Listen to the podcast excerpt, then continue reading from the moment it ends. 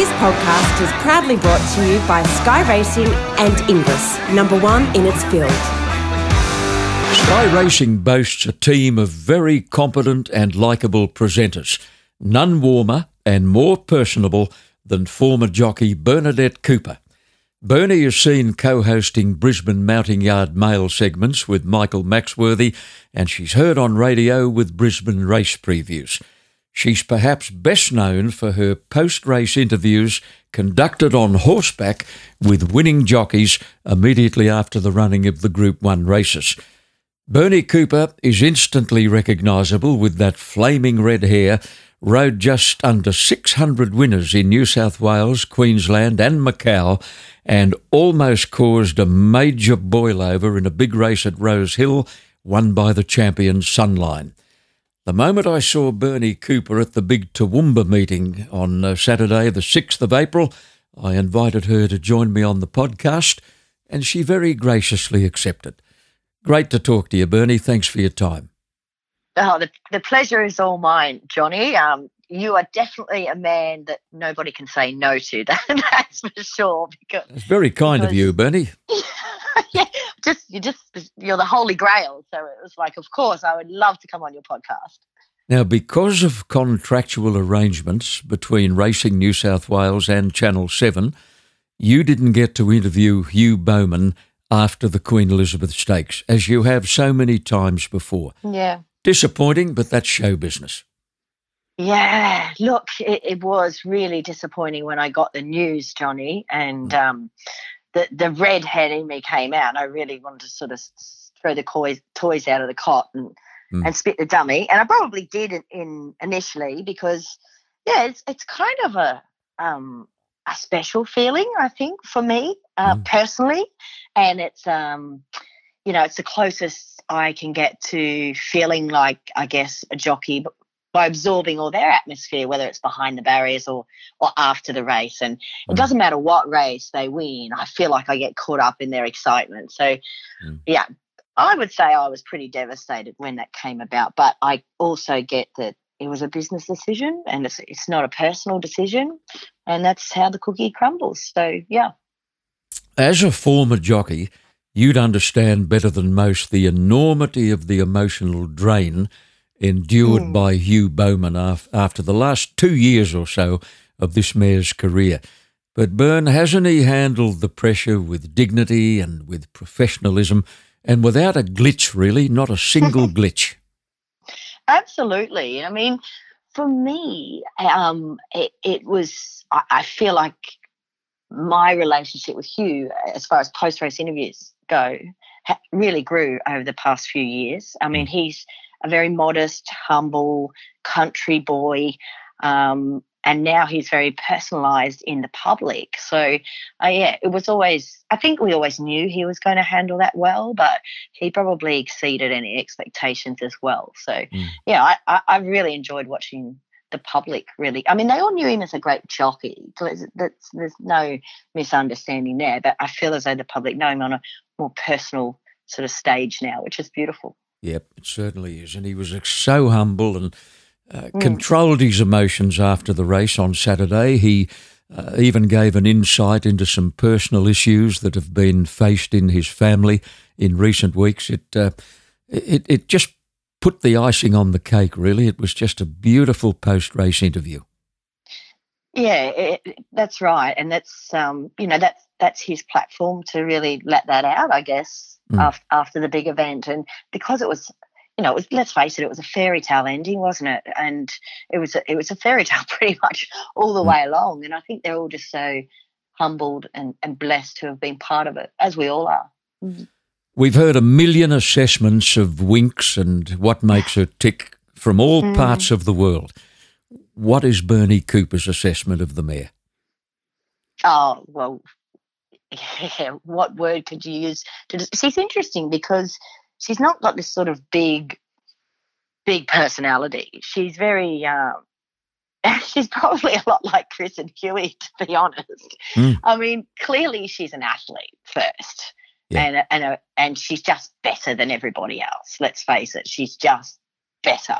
Mm. Um, but personality wise, trait wise, Um, she stuck true to herself the whole way along. Um, you know, she she goes to the barriers pretty kindly. She gets a little bit pumped as she parades behind the barriers. You can see her sort of roach up a bit over the back, and you know mm. she'll start to pull her head down a little bit. And mm. and she always gives you a heart attack when she goes into the barriers. She'll go in, she'll stand for about 10 seconds and then she'll have a thrash and you think, oh God, what's she going to do? Mm. Um, and as you know, she's done that and missed the kick. And then you wouldn't believe it. Um, the last race I did with her, which would be three races ago now, mm. she was having a hissy fit in the barriers and they pressed the button and they didn't open. Can you believe it? Mm. They did. They, they they went back and did a manual start, so she would have missed the kick incredibly badly on that occasion because yeah she was and you know sometimes they're a little bit worse than others but she always has that little bit of a throw or a thrash really mm. in the barriers which is pretty nerve-wracking you retired from race riding in 2005 after a topsy-turvy stint in macau which we'll talk about later mm-hmm. when you returned to australia you decided to get a job and you mm. started at the Star Casino in Sydney and you later moved to the Treasury Casino in Brisbane. What were your duties at the Star and, and the Treasury casinos? Oh, okay. Well, firstly, I had no qualifications to get a job because when you're 32 or 33, mm. you, you want to put together a resume, right? and mm. all you've got is that you ride horses. It was really, really difficult. And I had a friend whose girlfriend worked at the casino. So that was my kind of the only reason I got a job at the casino, really, I guess, was because of her. Um, so she got me a job at the front desk. my job was to sign people up for their membership and deal with all their membership problems and, you know, points and all that stuff. So, mm. yeah, that was very humbling, obviously, and very difficult because I've worked outside my entire life. So to work inside that casino style of venue where it's like noisy and it's continually sort of falsely lit. And I really actually struggled with that. So, with, yeah, with the environment. Yeah, I did. I did. But, mm. um, when I went to when I went to Treasury Casino, I actually moved into the tab, and and that was much more my style mm. uh, of people to deal with and environment. Yeah, so that was better. Now this was around the time Sky Channel introduced two new outlets, Sky mm. Two and Sky World, and they needed more Brisbane contributors. And you were asked in true Hollywood style to to do a screen test. How did that play out? It was a well. It, was. I think it was one of those cases where stars align for you because, um, yeah, Rod Gallegos actually rang me, mm. and I remember I was coming back from the paper shop and walking the dog, and I was just so excited uh, to hear. I had actually applied when I was at Star. I had applied for a job, a data entry job mm. with Sky Channel in the Ultimo office. I thought surely I could put stuff into a computer. Mm. Um, and they'd rang me back and said, "Oh, you know, great to hear from you. We'll be in touch." But it was then a long break, really, um, till I heard from Rod. But anyway, he said um, that um, Brendan Parnell had asked him to call me, and yeah, would could I do this screen test? So the screen test was going to be with, and it was with Andrew Bensley. So they said just do a bit of form for the Magic Millions two and three year old race. Mm and then come down and see Bensley, I think on the Friday, and do a screen test. I've been a long time out of looking at racing, mm. to be honest. Uh, what year? That was um, 2010, five years. I hadn't really looked at a race. Mm. Anyway, so I sat down, I did the form, and I used to ride for Gillian Heinrich a bit. So I was pretty much leaning towards Military Rose anyway. And then mm. I think David Pfieffer's filly in the three year old, I can't think of its name, Annie, something Annie or. Graceful Anna. Uh, Graceful Anna. Mm. Yeah, and I, I love the name Grace. Uh, I called Stella Stella Grace. So yeah. I just went for those two, and it was just, just. I mean, it wouldn't have made any difference if they won, lost, or whatever. But it was just, it was like as if, as if everything was aligning. The screen test went really well, and and yeah, they they actually, they I don't think they actually got in contact with me for quite some time, and I actually started to fret and think, oh, it must have gone poorly. But Mm. Yeah, then they just rang up one day and said, yeah, we're going to launch these two new channels in May, so Mm. um, just just rock up to the races with your form. Well, And, Bern, yeah. nowadays you do as much form study as any of the presenters in the hope of steering people onto a winner. But I'm sure your favourite job with Sky is to mount up at those major meetings and conduct the terrific post race interviews, which have made you extremely prominent in racing media around Australia. I've wondered, uh, they say riding a horse is like using a knife and fork. You never really forget how to do it. Mm. But did you go out and have a few practice runs before you started at those post race interviews again on horseback? No, I didn't. Mm. God, you'd be sore the first day.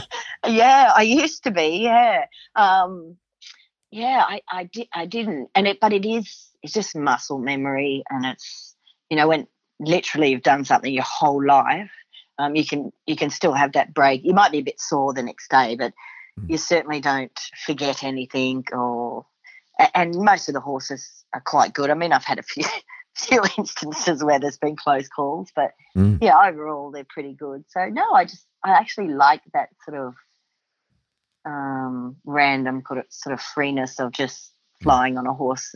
You know, one day here or one day there, and Mm. not really sort of training for it. Yeah, I like it. Mm. Now, excluding Winks and Hugh Bowman, Mm. you've shared in so many emotional post race scenes that it must be hard to pick a favourite. Let's leave Winks out of this equation. Do- Yeah. Do, you have a favourite? Do you have a special one? Which jockey was Um, the most emotional? Which jockey was the most giving? Well, I, I've been incredibly fortunate because I did a few black caviars as well. Not not many, but I, I did a few there. And I did. Do you know what? For me, Mm. the most emotional jockey to interview is is Tommy Berry. Really? Yeah, and I think a lot of it probably, you know, there's a there's a part of me that's always really, really sad for Tommy because his other half isn't with him, and I know when he rides, he just rides with that that passion for Nathan as well. So I Yeah. did a lot of interviews with Tommy, sort of not long after he lost Nathan, and, and that was, you know, really, really emotional and beau- but beautiful at the same time. You know, to Yeah. admire his strength, his strength, and his um, determination, just to, to to take life, you know, yeah, by the grip of the neck, so to speak, and just and keep running with it. But also, Mm. yeah, that that huge emotion. So I really get a um involved with Tommy in a post race interview. And Mm. I, I love how he's not afraid to really sort of let that emotion. I mean, obviously all different personalities make up make up these girls and guys. Mm. But yeah, I think there's always definitely a great connection with Tommy Berry. You've only got to read Tommy Berry's racing tweets to, Yeah. to realise he wears his heart on his sleeve. He does, doesn't he? Mm. He does. But he also loves to get involved in that that that really driven passion and excitement and yell out and and you know, he gives you a piece of every emotion that he's feeling, which is which is outstanding from my perspective. But I also admire, you know, the the more sort of humble and contained. I mean, Kerrin McEvoy, I don't know what it would take for Kieran. He gets you a little bit excited, but he's Mm. always just so delivered and Mm. and you know intact. But he's- and then you've got you know sort of country Huey who yeah really calculates what he's going to say perhaps before Mm. before he does. But and Tye Angland, I mean, I did some great interviews with Tye Angland as well, which was. Um, he was really emotional the day he won on David Payne's horse, and I think he missed his brother's wedding. Yeah. Yeah, Ace high. wa- yeah, Ace High. Yeah, Mm. yeah. That was a beautiful interview. Yeah. And a great horseman. So you, you can really admire them for all their different attributes, that's for sure. You've got to put yourself in a position past the winning post, ready to pick up the winning rider. Mm. So, Bern, obviously you don't get to see the race uh, as No. thoroughly as you'd like to. Do you hear the public address? Do you uh, do you have any sort of access to a broadcast? Yeah, yeah, I've got an IFB in my ear, which most mm. of the time gives me a nice call.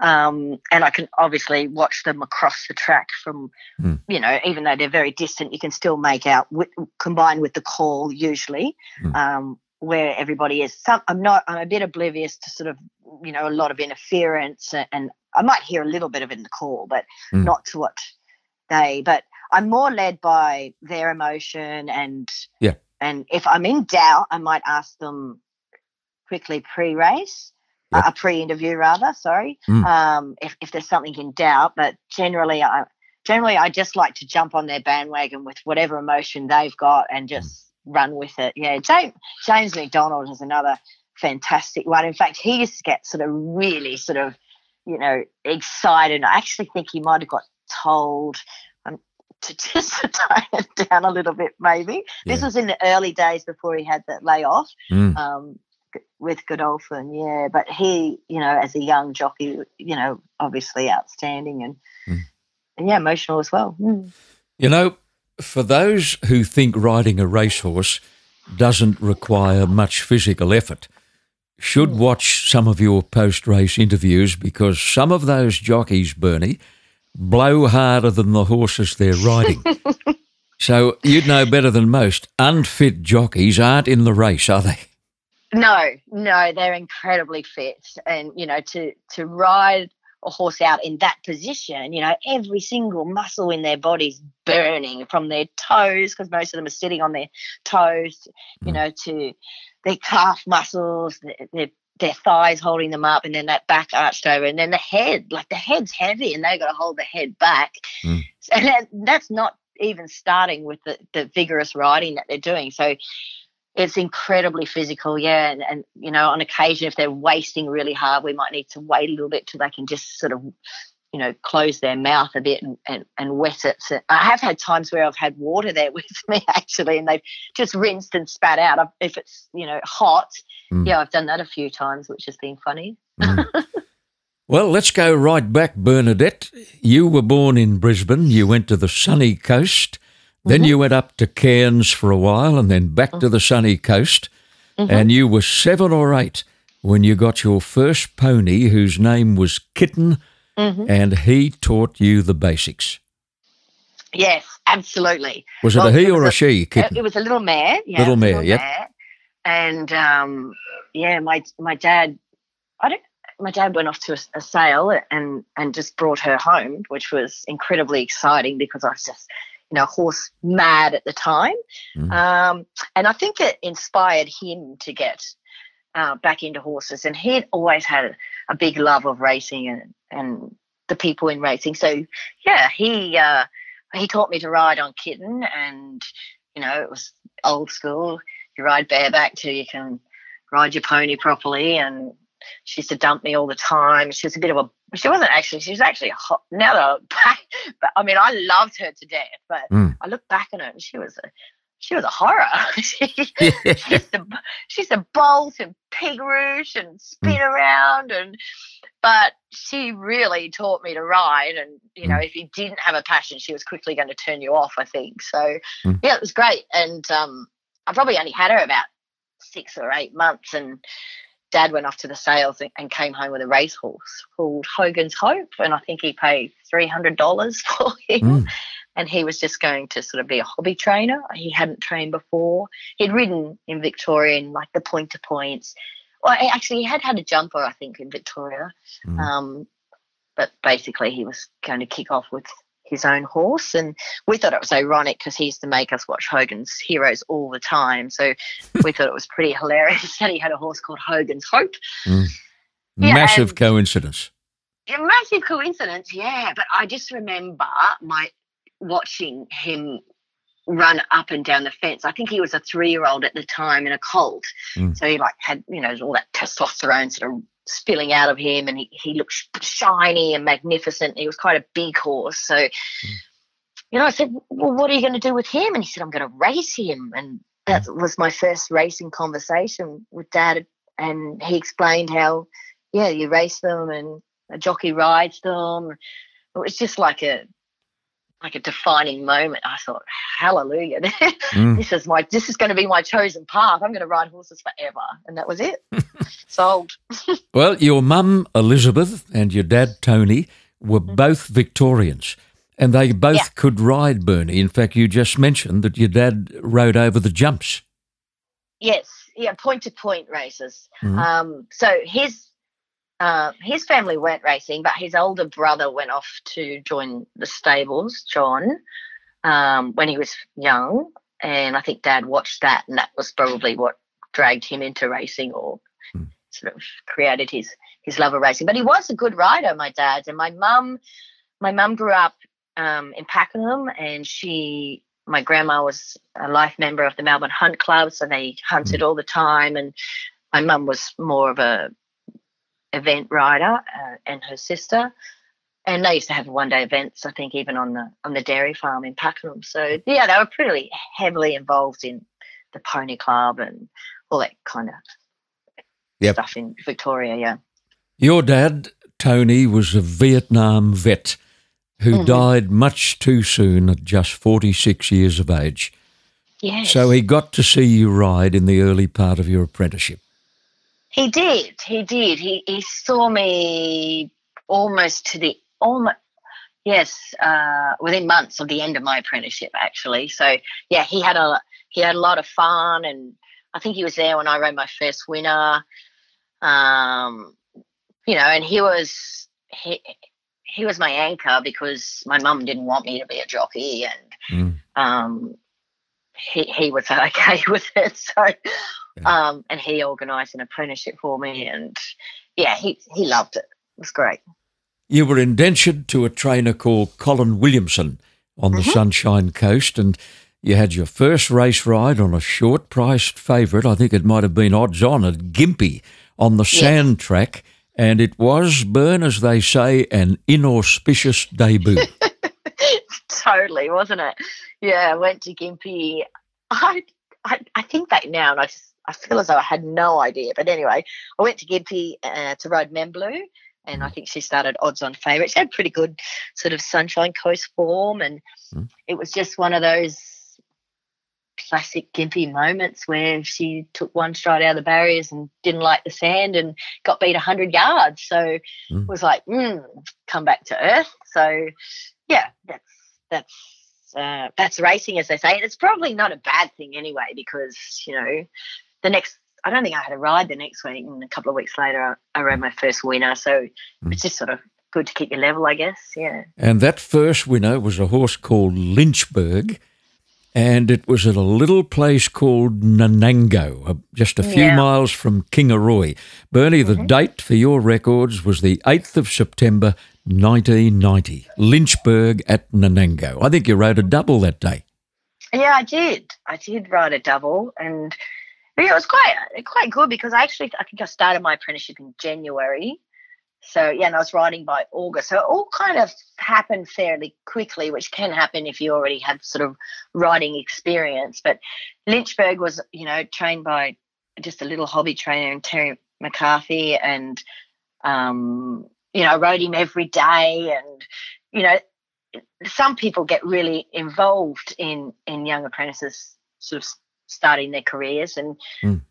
you know they're really supportive and, and he was incredibly supportive and yeah, got right involved with you know the thrill of my first win, and it's just you, you can't imagine.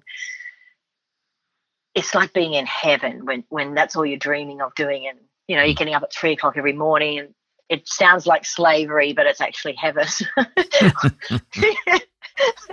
but that first winner erases all of the unpleasant memories. Oh, it does. It does, and that's what you're there to do. And it's just the beginning as well. So yeah, it's you know it's it's it's incredible. It's it's hard to put words to. I'll get you to stand by for a moment. We're going to pause for a break on the podcast. Back in a moment with Bernie Cooper. The 2019 Inglis Australian Easter Yearling Sale was the second best ever conducted. Well over $122 million was traded over two days, with 19 lots realising a million or more. 75 lots sold for $500,000 or more, up from 72 last year. Seven stallions recorded the highest ever individual sale price, including Snitzel 2.8 million, Exceed and Excel 1.7 million, Lonhro 1.4 million, Brazen Beau 1.1. The day one trade of almost 64 million was a Southern Hemisphere record for an individual day's yearling sale turnover. It was a huge two days at beautiful Riverside in front of an energetic buying bench from all corners of the globe.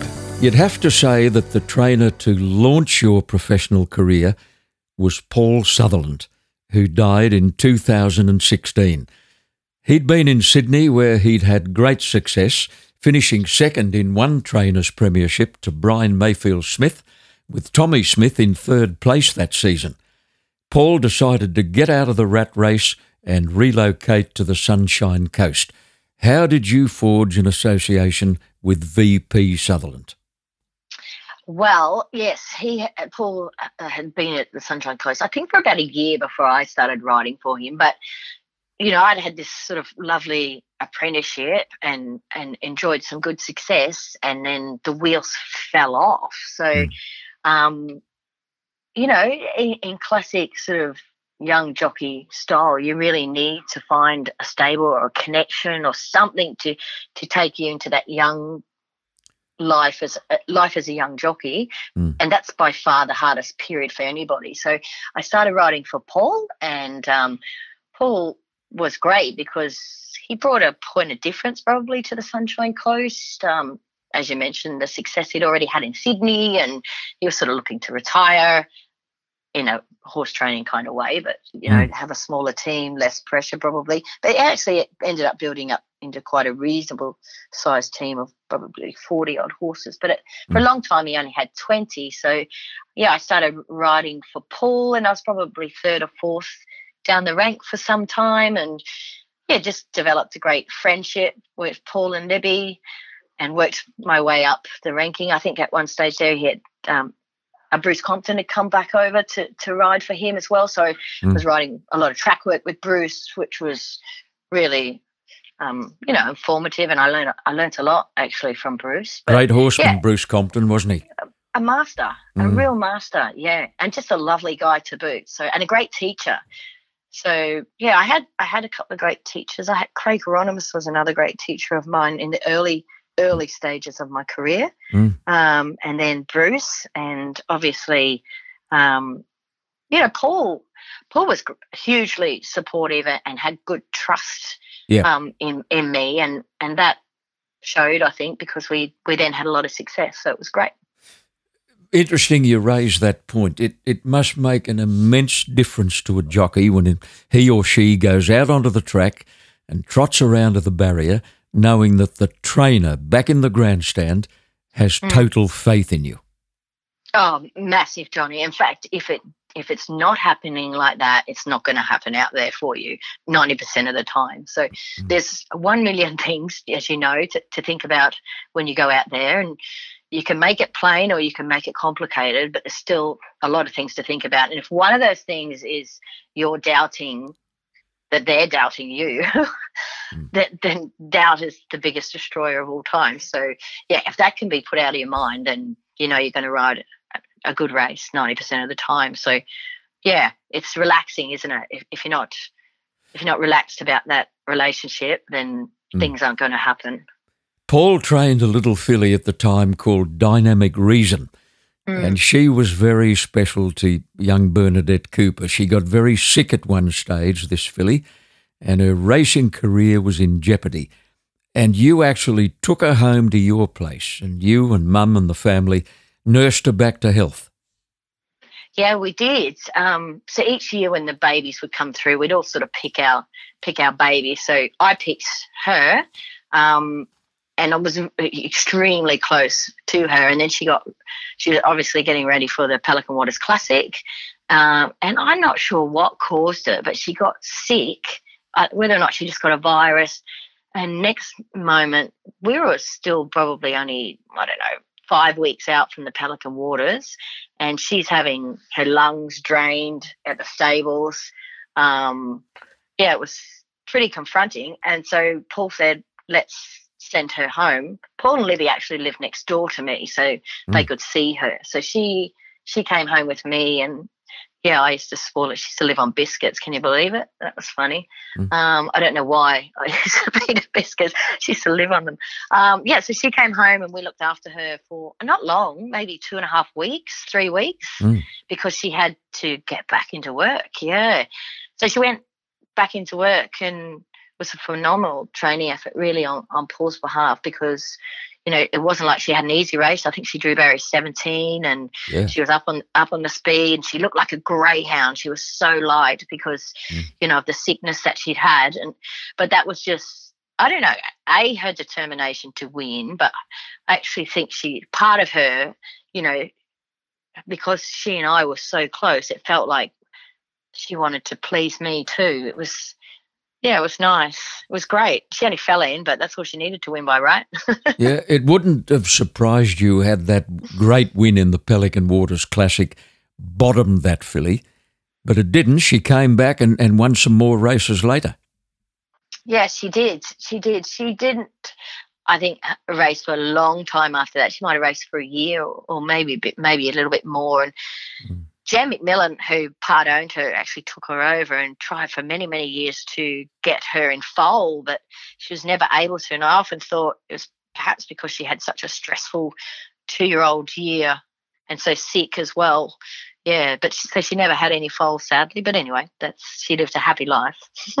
well, Bern, that brings to an end part one of our very, very uh, enlightening chat on the podcast. We'll be back with part two shortly. And in that, se- uh, that segment, we'll be talking about that nasty fall you had one day at Eagle Farm, uh, your move to Sydney with Paul Sutherland, who decided to return to the Big Smoke. And you stayed for four years, and uh, you and Paul uh, had a wonderfully successful association here on the Sydney tracks. And then an up and down trip to Macau, which is where your riding career came to an end. That'll be part two with Bernadette Cooper. The focus of thoroughbred breeders will now centre on the Inglis Chairman Sale and the Australian Broodmare and Weanling Sale to be held at Riverside from May the 2nd. A magnificent collection of top class mares will be offered. Group 1 winner Eloisia, dual Group 1 winners for Candy in to American Pharoah, Santa Ana Lanes Dam, Fast Fleet in to Zoustar, Inca Lagoon, Dam of Hong Kong champion I Victory in foal to Sebring. Group 2 winning mare Snitty Kitty. Norzita, champion three year old filly of her generation, in foal to Snitzel. Pasadena Girl, Savabeel's only Group 1 winning two year old filly, in foal to Sebring. Fiesta's Dam, now now, in foal Pierro. Noondi, the Dam of Booker, in foal to Written Tycoon dash off the dam of Sprite in foal to I Am Invincible. Apology not accepted, the only mare in foal to Medaglia d'Oro to be offered this year. So Serene, a winning Exceed and Excel mare in foal to Sebring. Netoya, a daughter of Sebring, being offered as a racing and breeding prospect. 53 lots and a few wildcards will be offered at the boutique sale commencing at 6:30 Friday, May 3rd at Riverside Stables.